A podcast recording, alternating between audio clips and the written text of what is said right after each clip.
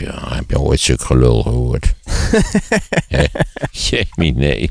Het is echt ongelooflijk, werkelijk. Het verlossen, kunt u mij horen? Eh, Een liter benzine kostte in Amerika een kwart van wat het hier kost, voor zover ik het me herinner. Je gaat er binnenkort natuurlijk weer naartoe, hè? Ja, ik ga aanstaande 9 oktober vlieg ik naar Boston Oké, dus volgende week maandag. voor familiebezoek.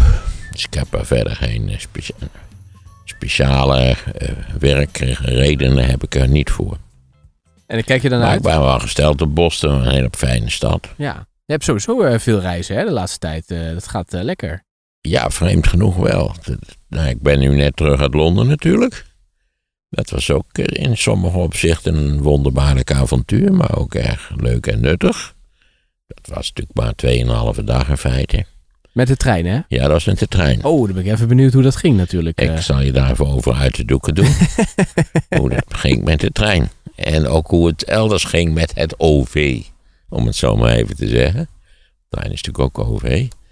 Ehm dat is al heel opvallend dat jij natuurlijk zeide net...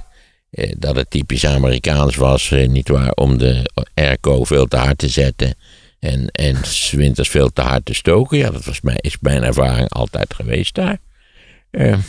Wij, wij denken daar in allerlei opzichten anders over. Dus kennelijk is er een verschil tussen typisch Amerikaans en typisch Europees. Wat is dat dan eigenlijk precies? En Aziatische gewoonten zullen er ook zijn. Ja, zonder meer. Ja, ja.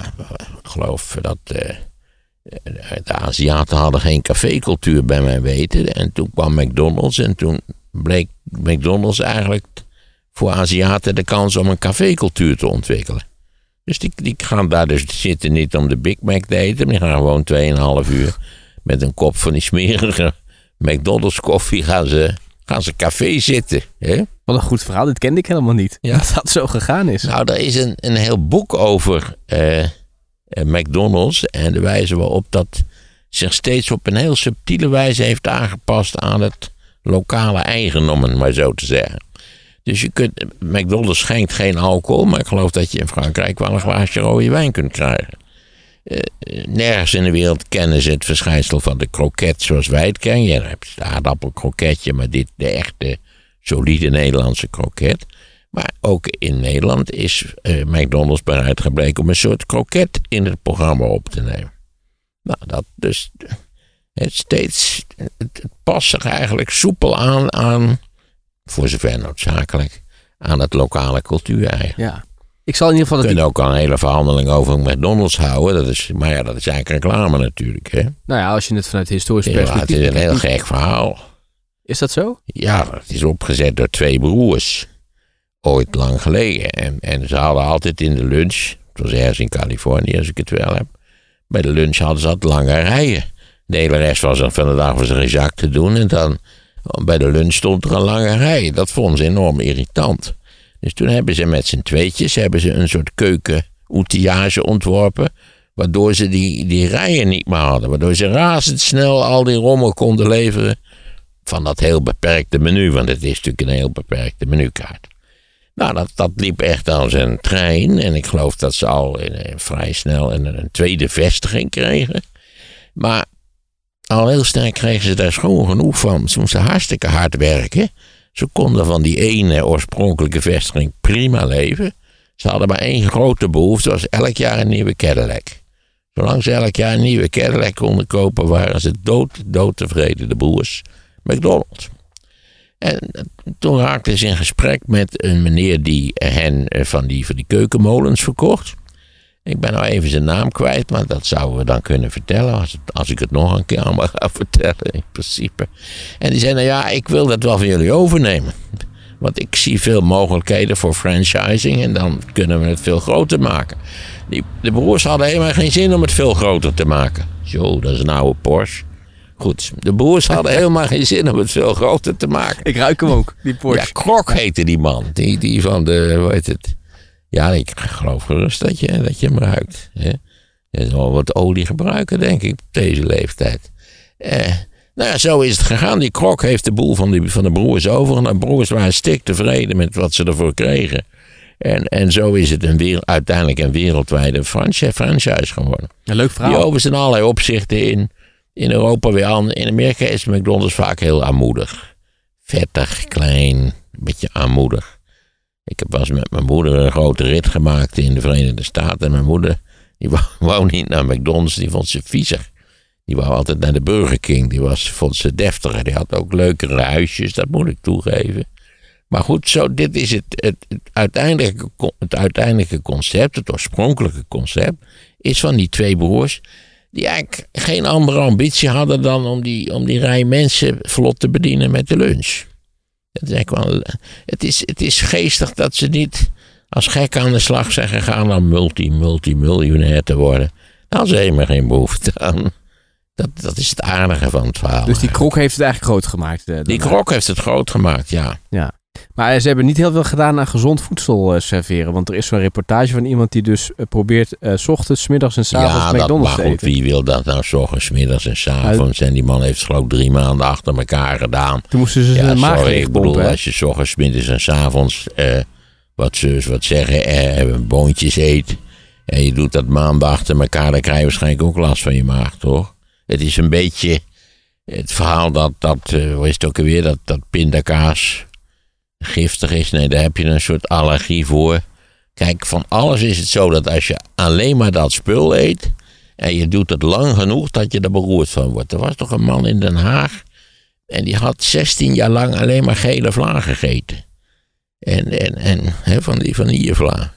En ja, toen kon hij ook helemaal niet meer lopen. Hij kon er wel vanillevla eten, maar hij kon niks meer. Die hebben ze geloof ik uit zijn huis getild. En die moest een grondige, waarschijnlijk vanillevla afkik volgen. Ik weet niet of het, maar het wel overleefd. Dus je ziet, je kunt 16 jaar vanillevla eten en dan eh, kun je toch nog overleven. Dus ik, ik heb altijd gevonden bij McDonald's, ja, ik heb wat dat betreft, eh, sorry voor de reclame, dames en heren, we worden niet betaald, ik zeg het maar even. Eh, maar toen ik in Wisconsin, daar heb ik, heb ik in Madison, Wisconsin, heb ik een tijdje gewoond voor de, voor de wetenschap. En dan ging ik altijd, eh, er was een heel klein McDonald'sje aan het meer. Wisconsin ligt tussen twee meren in. Eh, Madison ligt tussen twee meren in. En ik ging één keer in de week, ging ik altijd bij die McDonald's daar aan het meer eten. En ik had daar goede herinneringen aan. Dit is heel lang geleden. Want er was toen nog geen McDonald's in Nederland, voor zover ik me herinner. Hoe oud was je toen? Nou ja, begin 30. Dit is speelt in, denk ik, 74 of zoiets dergelijks. Zou het eens even na moeten zoeken. En toen weet ik wel, toen kwam er een McDonald's in Nederland. En in, geloof in Amsterdam of zo was de eerste. Nee, de eerste is hier in de buurt, toch? Daar ben je toch nog een keer voor RTV Utrecht ben je toch geweest? Ja, maar dat was niet de eerste volgens Nou, dat mij. dacht ik altijd, dat dat de eerste plek was. Nee, het dat was. dacht ik niet. In Soest of zo. En toen dacht ik, en ik had natuurlijk die, ja, je, eh, McDonald's produceert een heel specifieke smaak. Dus ik denk, ga daar eens een, een, een hamburgertje eten. En het smaakt er verdomd, je deed je ogen dicht. Hè? Ik doe nu even mijn ogen dicht, luisteraars. Om eens te duidelijk te maken hoe dat is. En ik nam een hap daar. En het smaakte precies zoals in Madison, Wisconsin. En dat vond ik wel, dat had wel wat, eerlijk gezegd. Ja, en verder moet je naar McDonald's. Je moet af en toe eens. Het is best leuk. Kinderen vinden het leuk natuurlijk. Mijn kinderen vonden het ook leuk. Die konden dan zelf bestellen. Eh, ik ben nu al in maanden en maanden en maanden niet geweest. Maar goed, ik heb er... Ja, nee, maar niet elke dag, drie keer per dag, eh, maandenlang ik bij McDonald's gaan eten. Ben je niet goed, niks sowieso. Maar eh, ik zou zeggen, één keer in de twee maanden kan het best gezellig zijn. Hey, en dan met, met, hoe was het met de trein naar, eh, naar Londen? Nou, de trein, daar was niks mis mee. De Eurostar. Die was over ontzettend vol. Ik weet, er was geen plaats. maar je was geplaceerd, toch? Ja, je, was, je bent, volgens mij kun je alleen geplaceerd eh, in de Eurostar. Goed, dus die vertrok op tijd uit Rotterdam en die was op tijd in eh, Londen.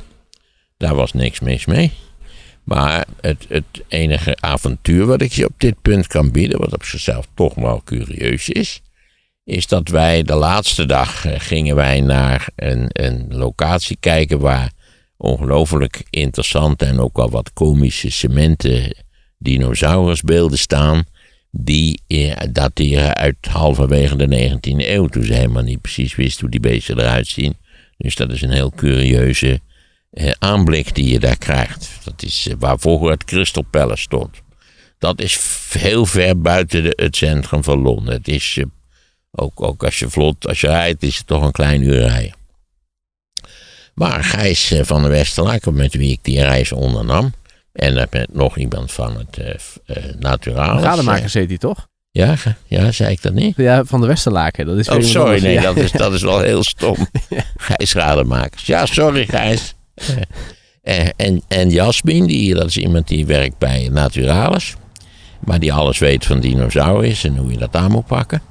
Dus wij waren daar naartoe en, en Gijs had het heel ruim gecalculeerd. We hadden een uur terug en dan hadden we nog een uur om in die trein te komen. Nou, kortom, geen, geen zorgje aan de, aan de hemel.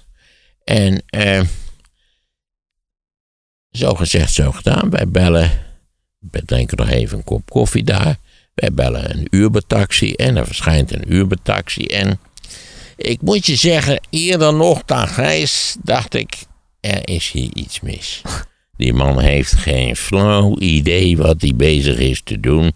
Die zal misschien wel eens een ritje hebben gemaakt in deze, in deze buitenwijk. Maar het hele idee dat we met dit warhoofd naar het centrum moeten komen en naar station St. Pancras, dat gaat niet gebeuren. Wat was het voor figuur dan? Ja, het was een hele grote man. Ja, een hele grote zwarte man, zeg ik nu al, al terughoudend, omdat je het niet op geen- op geen enkele wijze een discriminerende indruk wil maken. Maar hoe dan ook, al, al, ik dacht al na vijf minuten, hij begrijpt er geen pest van. ja. en na, na tien minuten was Gijs, die, dat is een geboren optimist, die, eh, die, was, eh, die, dacht, die begon ook te denken: dit is, dit is niet in orde. Op deze manier komen we van zijn leven niet in St. Pancras. Want je kunt natuurlijk, als je die route hebt gepland met je telefoon, kun je beneden zien hoe laat je ongeveer aankwam. En nou, we reden al twintig minuten en, en, en we waren eerder later dan. dan, dan, dan, nou, er was geen tijd af. Maar wat deed hij dan? Hij ging de verkeerde kant op. Ja, ging de verkeerde kant op. En toen zei Gijs nog, ja, u gaat de verkeerde kant op. Ja, zei hij, dat was hartstikke handig, want dan zou die zus of zo maar... Nou ja, eh, we zaten er een dik half uur in en toen dachten we, grote god, nog een toe, dit gaat hartstikke fout. Dus we hebben ons laten eh, dumpen bij een station van de ondergrondse. Nou, zo gezegd, zo gedaan. Dat viel nog niet mee om daar een kaartje te trekken. Want je weet, kaartjesautomaten de world over zijn zo complex. dat er volgens mij al in verschillende steden, eh, universiteitssteden zijn. universitaire opleidingen voor kaartjesautomaten. Eh, Dat je ze allemaal wereldwijd onder de knie krijgt. Want de biljetjes worden geweigerd en dan wordt je kaart geweigerd. En nou ja, je weet nooit precies waarom. Maar goed, tenslotte hadden we een kaartje bij naar beneden. We stappen in die trein die daar vooruit. Was trouwens eh, ongeveer 41 graden daar in die pijpen. En eh, ik, ik denk dat hij één station had gedaan. En toen werd er iets omgeroepen wat wij niet, wij niet konden verstaan. Je kent dat verschijnsel wel.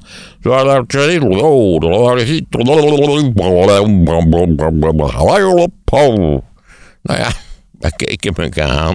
Wat zou dat te betekenen hebben? Maar gelukkig de natives, er zat naast Gijs zat een man een enorm dik boek te lezen. Vond ik ook wel komisch, eerlijk gezegd. Dus vrij Gijs vraagt aan die man, ja, wat zegt hij eigenlijk? eh, wat zegt die omroeper eigenlijk?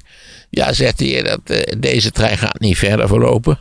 Want er is eh, op een station verder is er een trein onder de ko- is een koffer onder Oh. de trein gekomen. Dat heb jij weer. En ja, dus daar zaten we. Hij deed het niet meer. Het, kon een half uur duren. Kon meer duren. Niemand die het wist. Dat begrijp je wel. Daar ik meteen ook als een sfeer van ja. Ook bij al die passagiers kan gebeuren. Ja, het OV weet je veel. Soms rijden ze weer achteruit. Soms stijgen ze op. Soms gaat de hele. Nou, dit, zo die, die, eh, die mensen hebben ook zo'n houding ontwikkeld. Het maakt allemaal niks uit. Mits we voor achter vanavond thuis zijn, dan. Nou Onverschilligheid Ja. stralen ze uit. ja, onverschilligheid. Nou ja, maar wij dachten, ja, onverschillig. Die trein die gaat om eh pak een beetje half zes. De precieze tijd weet ik al lang niet meer. Eh, dus we zijn uitgestapt. En weer bovengronds naar een echte Londense taxi op zoek gegaan. Waarover zo weer meer. Eh, maar we waren op een punt natuurlijk eruit gekomen wat, wat, waar we niet verder geen planning mee hadden. En ja, daar waren verrekte weinig taxis. Het was ja zo, je kent dat wel, zo'n zo, winderig stuk van de stad met al van die enorme hoge gebouwen en van die nutteloze grasvelden ertussenin. De moderne stad, zal ik nou maar even zeggen. Dus ja, toen kostte het enorme moeite om een taxi te krijgen. Maar die hebben we tenslotte bevochten. Eh, op een mevrouw die tenslotte ook met ons is meegereden. Verder een beste mevrouw. Ja, en toen was het zaak, gaan we het halen, ja of nee? Dus ja, wij eh, hebben het gehaald. Wij kwamen echt, nou ja, je, je kon meteen zo'n beetje doorlopen om die trein te gaan halen. En toen keken we op onze papieren, die Gijs eh, heel attent voor ons had eh, laten geprint.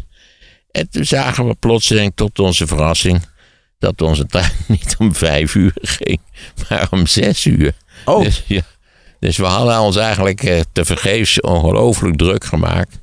Want we bleken nog een uur extra te hebben. En dat had niet te maken met het uurverschil in tijd wat je... eh, Ja, eh, we, we hadden ons vergist in het verschil in tijd. ja.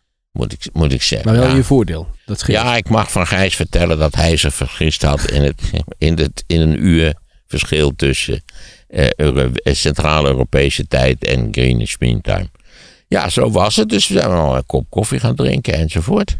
Eh, maar het was ja, vooral de, de, de, betrekkelijk lange tijd dat je niet zeker weet of je die trein gaat halen, ja of nee. En wat doe je als je de, als je de Eurostar gemist hebt? Is er dan over twee uur later nog één? Nou ja, dat is allemaal niet zo duidelijk. Maar goed, we hebben hem tenslotte gehaald. Hij was weer mutvol. Je hebt dan nog zijn hele security check. Hè? Volkomen overbodig, maar goed, dat schijnt zo te zijn.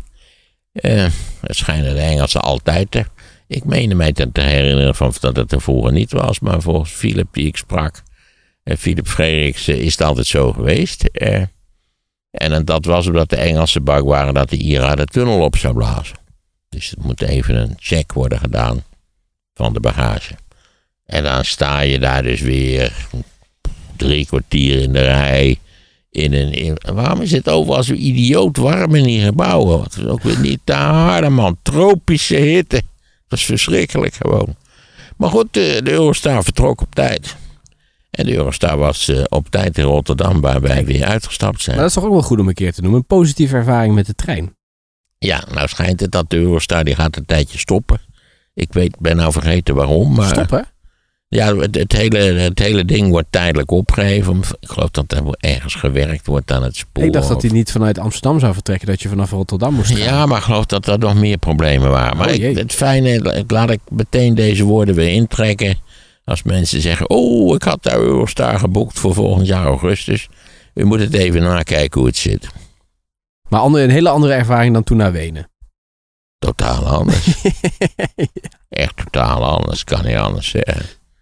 Nou, met die verstanden dat die op de heenweg, eh, je hebt van die bordjes boven, de, boven het gangpad waar staat hoe hard die rijdt en waar die is. En dat hij alle stations verkeerd aangaf, dat was op zichzelf wel weer komisch natuurlijk. Ja. En wat ik ook heel komisch vind, is de, de stop die hij maakte in Lille, in, in Rijssel, zoals de Belgen het noemen. Want eh, ik heb het nu meerdere malen gedaan, die Eurostar.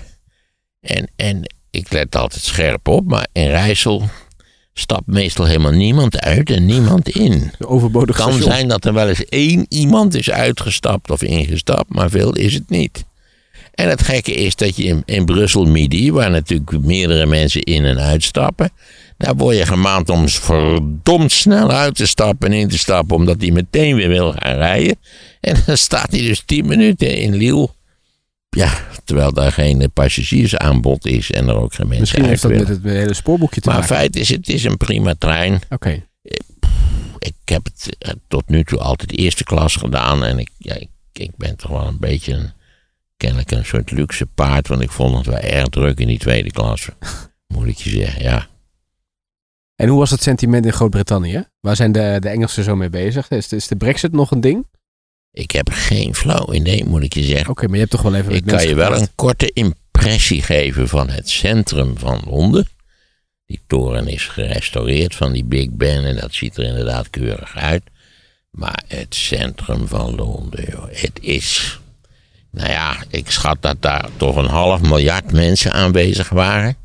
En, en ook in de musea was het ontzettend druk, waarover zo nog iets meer. Allemaal klachten, ik geef het toe. Hè.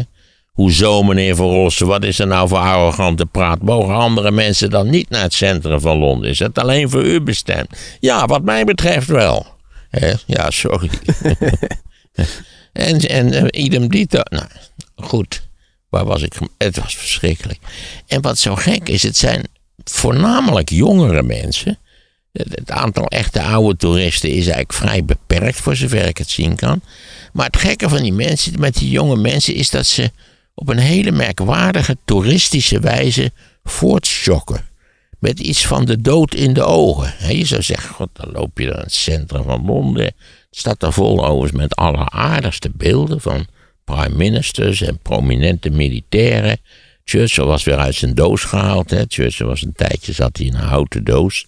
Omdat alsmaar mensen op het, op het beeld van Churchill schreven, I'm a racist. Dan allemaal schoongemaakt, hij staat daar weer. Hij is net iets groter uitgevoerd dan de rest van het Tweede Wereldoorlog personeel. Maar ik vind dat op zichzelf tussen haakjes wel een leuke traditie. Dat je van al die mensen, want ik had, nou, we hadden het er vaak over gehad. Ik vind het dan wel leuk dat, dat General Slim daar staat. Dat vind ik dan wel aardig. Staat er een beetje raar bij. Montgomery hebben ze vergeten zijn broek te behandelen. Maar goed, het, het, het is leuk om te zien. Je hebt ook overal in, in, in Londen heb je beelden van prime ministers. Als je een beetje weet hoe het zit, denk je, goh, wat leuk. Dan hebben we Russell. Uh, oh, aardig. Dan hebben we Walpole. Uh, kortom, uh, dat is een aardige aan. En toen dacht ik wel, zijn er Balkenende ook een beeld? Rutte een beeld met, met die opgerolde mouwtjes? Hè? Ik, ik weet het niet eigenlijk. Dan, dat, toen raakte ik weer in twijfel. Ik bedoel, General Slim is natuurlijk toch wel een hele andere propositie dan Balkenende natuurlijk. Maar goed, een beeld van Wim Kok? Drees, dat kan wel, toch? Nou ja, ik vind wel, als je Drees doet, moet je ze allemaal ook doen. Dan moeten die, degene daarvoor en daarna ook. Jan de Kwaai? Ja, waarom niet? Ja, het is gewoon, uh, ja, dat is gewoon de Nederlandse politiek. ik weet het niet. Het gekke is dat ik het, dat ik het in Londen ontzettend leuk vond. En toen dacht ik, een, een, een in brons uitgevoerde balkenende op anderhalve maal uh, ware grootte. Want uh, die beelden zijn vrij fors. Ik, ik, daar werd ik toch enorm zenuwachtig dat, van. Pim had altijd dat idee, hè? Nou ja, die had een beeld. Oh, die had zelfs een, ja. Ja, Heeft hij nog steeds, toch? die anekdote vertellen dat Pim zijn beeld werd in een, in een karretje vervoerd. En toen hadden ze niet gelet op de hoogte van een tunneltje in Rotterdam. En toen is die onthoofd. Ja, sorry, dat is natuurlijk... Gekker kan het toch eigenlijk niet. En het, het is zo zeer symbolisch, ironisch, alles wat je maar wil dat ik, we moesten dit nog even vertellen. Maar dit was buiten, denk ik. Hè? Je zei, ik wil ja, ook nog maar we over... hadden het over die katatonische menigte. Want ik zag het ook Oh, ja. in, het, in, in het, hoe heet het, in, in de National Gallery. en eigenlijk ook weer in het National History Museum. Prachtig gebouw trouwens, echt modern magnifiek. Eh, is laat Victoriaans gebouw. Het is ongelooflijk werkelijk. Je moet er gewoon een keer heen gaan om te kijken. Er is een hal dat je denkt, hoe is het mogelijk dat ze zulke- leuke dingen deden? Ja, nauwelijks arbeidskosten natuurlijk, dat speelde een belangrijke rol. En daar, en slofte die, die immense menigte, die slofte daar ook rond. Met, en je zou ze toch zeggen, dat, of het nou die schilderijen zijn, of die, of die eh, laten we zeggen, die fossielen van die dino's, of, eventueel die skeletten van die dino's. Je verwacht toch een soort geïnteresseerde blik. Zo van, god, hoe zit dat daar? Nee, oh, slof, slof, slof. Je vraagt je af, waarom kom je hier naartoe? Ja, weet je waar ze allemaal voortdurend altijd naar kijken? Alsof er iets wonderbaarlijks in zit. Die godvergeten telefoon. Het is een ramp. Hè? Waarom blijf je niet thuis?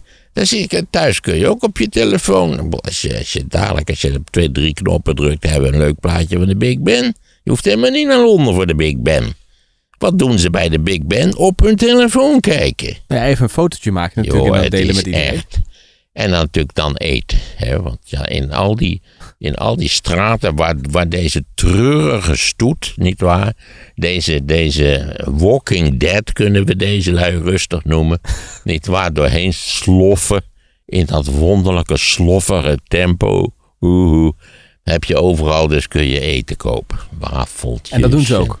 Bro, ja, ze lopen allemaal te kauwen. Ja, ja. Maar die jongens Het is, Het is van een intense droevigheid. En dat hele centrum is, ja, is besmet met deze lieden. Nou, je hebt het in Wenen ook verteld, hè? Toen Ja, het was in Wenen ook heel erg. Wenen viel vroeger enorm mee, moet ik zeggen. Vroeger, twintig jaar geleden. Eh, maar het is ook, eh, je weet, Berlijn, dat is ook dramatisch werkelijk. Het is natuurlijk wel zo, dat is in Londen ook zo, als je dus bu- buiten die, die cirkel komt die je kennelijk met je telefoon door moet doorlopen, voortdurend ook fotograferend met je telefoon natuurlijk, eh, dan is het verder een heel normale stad. Hè. Zodra je een beetje een ritje maakt, dan, Ja. ja, dan is, het, dan is het een stad zoals alle steden, maar wel een hele uitgebreide stad. Londen is een betrekkelijk wonderlijke stad, natuurlijk, omdat het zich niet binnen stadsmuren ontwikkeld heeft. Ja. Nou, die jongeren zullen zeggen, ja, opa van Rossum die snapt er niks van. Wij zijn connected met de rest van de wereld. We zijn heel sociaal bezig op die Ik heb telefoontjes. zelden in mijn leven zoveel mensen gezien die een zo jammerlijke unconnectedness uitstraalden als deze jongeren. Want dan zou je toch zeggen, dan ben je in dat museum en dan ben je connected, weet ik veel, met de westerse cultuur, de schilderkunst, of hoe je het noemen wilt. Misschien moet ik daar ook iets over zeggen. Wat daar nou hangt, want die National Gallery is een magnifiek museum. Er gaat verder niks aan. Een schitterend museum. Wat is je het meeste bijge- bijgebleven wat je zag? Wat is mij het meeste bij? Nou, die gekke cementen dino's toch. Want die zijn in een soort tuin. En dat, die tuin is, is volgens mij door een professional beplant, maar slecht onderhouden. Waardoor een soort ideale combinatie ontstaat van, van laten we zeggen, denkwerk en lichte verwaarlozing. Oké, dus onbewust gedaan. Neem ik aan. Dat nee, die beplanting, daar is over nagedacht. Ja, maar het niet onderhouden is... is Dat is, dat is, eh, nou ja, dat is niet onbewust. Dat is omdat ze ongetwijfeld de lokale gemeenteraad geen centen heeft. Of er geen centen voor over heeft. Want de ergst beschadigde exemplaren, beginnen nu zo'n beetje uit elkaar te vallen. Die zijn keurig gerestaureerd en die worden met kunststof. Worden die volgens mij in een, in een nieuwe toestand gebracht. Hmm. Maar het is, het is om te gaan kijken. U moet wel, als u daar dus bent. Verder mag u net zoveel uur bij taxis bellen als u wilt. Maar u doet er verstandig aan om vanaf dat punt. Want je kunt met een soort treintje. Kun je terug. Dat hadden wij natuurlijk moeten doen. Dat hadden we niet gedaan. We dachten dat we veel vlotter met de taxi zouden zijn. De Londense taxis die verdienen een erepalm. Eh, die chauffeurs zijn heel ondernemend. Want ja, je weet, Londen is eigenlijk één grote file, één grote verstopping. En ze rijden heel kunstige routes om dat zoveel mogelijk te vermijden. En bovendien kun je in die wonderlijke schonkige autootjes, die tegenwoordig bijna allemaal geëlektrificeerd zijn, daar kun je zo met z'n zessen zitten met een enorme hoeveelheid bepakking als je dat wil. Er is een soort achter de chauffeur een soort vrij omvangrijke ruimte gecreëerd. Het zijn taxis die speciaal gebouwd worden als Londense taxi. En Natural Gallery is nog steeds gratis eh, toegankelijk? Alle Ameri eh, Amerikaanse, alle Engelse musea zijn gratis toegankelijk. Oké, dus dat wordt Dus gefinancierd ook, vanuit de overheid. ook Natural History is gratis toegankelijk. Daar was het hartstikke druk. Maar veel shockers. Hè? Shock, shock, shock. En dan denk je, ik wou ze nog toeroepen. Joh, kijk nou naar boven. Eh, al heb schitterende fossielen. Shock, shock, shock. Hè, dat je denkt, grote god nog aan toe. Alsof het een verplichting is. Hè? Alsof je één keer in je leven naar dat, naar dat godvergeten centrum van Londen moet. Heb je nog andere dingen bekeken daar? Nou ja, de National Gallery. Het was een moeite om dit allemaal te combineren in. Want we zijn natuurlijk in, de, in, in het Mu- Museum for Natural History. Hebben we meerdere dingen bekeken en hadden we een uitgebreid gesprek en instructies en verhalen achter de, achter de schermen, zou ik maar zeggen. Met een ontzettend aardige Engelse enthousiaste. Ja, enthousiast. Ik bedoel, ik ben wel gek genoeg, ben ik zo'n beetje de laatste persoon om te zeggen: Kom jongens, enthousiast. Ik vind het altijd wat, wat overdreven, maar de, die shock, shock, shock telefoonkijkers, wat een treurigheid is dat zeg. Zouden die mensen nou achteraf, als ze weer terug zijn in weet ik waar ze naartoe gaan, zouden ze dan zeggen van. eh, het was zo leuk in Londen. We hebben zo heerlijk rondgeschokt. We hebben zoveel foto's met de telefoon gemaakt. Eh, Maar bederft dan dat eh, jou eh, je van het ja, plezier aan het kijken? bederft enorm mijn plezier. Echt ja. waar? Ja, Daar heb je je, veel last van. je hebt geen idee hoe vol het was op die plek. Waar je dan iets verderop die verrekte Big Ja. Ben ziet staan. Het was ongelooflijk. Maar dit is in Amsterdam hetzelfde. Wel een andere schaal. Ja, daarom. dan. maar Je weet wat ik over Amsterdam denk, het centrum van Amsterdam. En ook bij de musea Daar daar. moet je ook zorgen dat je er nooit meer komt. Nee. Dus ja, als je dan toch naar het Rijks wil, dan moet je maar een taxi bestellen. En dan doe je zo'n masker, zo'n slaapmasker voor. Tot je bij het Rijks bent, stap je uit. Ja. En, en dan ook, daar is het ook tegenwoordig poepiedruk. Ja. Wilde je nog iets vertellen over wat bij de National Gallery nog meer te zien is? Nou, eh er was eh, in, hoe heet het? Bij het Natural History Museum hadden ze een aparte tentoonstelling waar je dik voor moest betalen. Van in feite het grootste s- eh, sauropode skelet wat ooit gevonden is in Argentinië. Dat is vrij spectaculair om te zien. Nou, moet er direct bij gezegd worden dat exemplaar wat daar staat is een samenstelsel van in feite drie exemplaren. En van die drie exemplaren in totaal is het ongeveer 30, 40 procent op zijn best van het oorspronkelijke skelet. Eh, en de rest hebben ze erbij bedacht. Als je natuurlijk eenmaal weet hoe een skelet in elkaar zit en hoe een modale sauropode in elkaar zit, dan kom je in heel. Maar je bent wel verbaasd over de werkelijk gigantische afmetingen. Het is dat je, dat je toch een beetje denkt, kom, de evolutie is toch in het algemeen gebruikse verstand. Maar op dit punt heb je wel een beetje het gevoel, is de evolutie ontspoord. Daar was natuurlijk hartstikke stilletjes in die zaal van, van dat enorme beest. Omdat het zo duur was. Je moest daarvoor apart betalen. Jullie zijn ook gaan kijken. Ja, maar wij hoefden natuurlijk niet te betalen, omdat wij een soort van eh, wetenschappelijke bezoekers waren. Ja, ja, ja. Leuk zeg. Ja, het was hartstikke leuk. En je had ook de presentatie van het boek nog. En daar heb je Philip eh, eh, ontmoet. Ja, ik zat daar gisteren en daar kwam Filip binnen. Dus die heeft eh, op braaf zitten luisteren bij de presentatie van het boek van Laurens Blukens. Wist je dat hij kwam? Ik had wel een vermoeden dat hij zou komen, ja. Want hij had mij al gemaild. We hadden elkaar gemaild over dat gezeik over de slimste mens. Waar verder geen woord over wat mij betreft. Wat we allebei een beetje dezelfde ideeën over hebben. Hè. Nou deze week is er wel wereldkundig natuurlijk gemaakt dat je er definitief eh, een punt achter zet. Tenzij je nu zegt het is een grap en ik ga nog eh, twintig jaar door mensen. Het zijn allemaal grappen. Het hele, het hele, het hele programma is één grote grap. hè. Nee joh, dat is ook zo gek. Uit, uit balsturigheid had ik gedacht van, dan zeg ik, nou ja, ik zeg gewoon, ik ga door tot ik 100 ben. hè. Ik had Kissinger gezien, ik ga door tot ik 100 ben. Nee, natuurlijk, wie gelooft dat nou? Wat voor een, wat voor een kinderachtige wereld is het waar dat op wordt genomen? Ja, heb je het gelezen? Hij gaat door tot zijn honderdste en hij dreigt zelfs tot zijn honderdtwintigste door. Nou ja, ik zag net een stuk in de krant. Of nee, ik geloof in die Economist dat je er allerlei technieken worden ontwikkeld waardoor zonder al te grote moeite 120 worden. Maar als je dan het stuk leest, blijkt dat aan de veroudering van de hersenen niet zo heel veel te doen is. Dus dan zitten we allemaal niet waar. Fysiek nog tip-top in orde. Als planten bij het raam, omdat onze hersenen het niet meer doen. Ja. Maar het viel me wel op dat je de felbegeerde, meest felbegeerde stoel van, eh, van het land bijna hebt. Heb je, heb je ooit zulk gelul gehoord? Jamie, nee. Het is echt ongelooflijk werkelijk. Maar iedereen was meteen bezig van ja, wie zou hem gaan opvolgen? Wie moet daar gaan zitten? Ja, ik heb het gezien. Wordt het, wordt het een cabaretier? Wordt het, eh, wordt het een wetenschapper? Moet het een vrouw Ja. worden? Zal ik je eens wat vertellen? Het interesseert me geen reet wie het wordt. 0,0. Maar Philip heeft zijn opvolger mogen aanwijzen. dus misschien eh, geldt het voor jou ook wel dat ze zeggen: Maarten, vertel maar, wie moet het worden? Ik doe er bij deze zaken net zwijgen toe. Oké. Het is eh, mooi geweest met de speculaties. Ik wil nooit meer iemand van de, van de mediapers aan de telefoon hebben over, over deze kwestie. Hè? Wat mij betreft stoppen ze het hele programma. Ja, god, eh, is altijd wel iets lolligs te vinden waar Frits Bauer, Frank, Frank Bauer, hoe heet die ook alweer, Frans Bauer eh, de boel kan presenteren. Ja.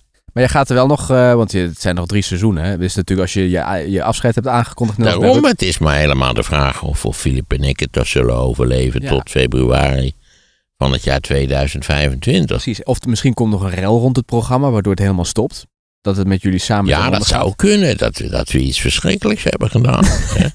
dat, dat zonder dat ik het zelf gemerkt heb. Dat ik, dat ik eh, Russisch geld heb witgewassen of zo. Of, of eh, dat ik een geheim... Nou er kan van alles gebeurd zijn natuurlijk. Ja.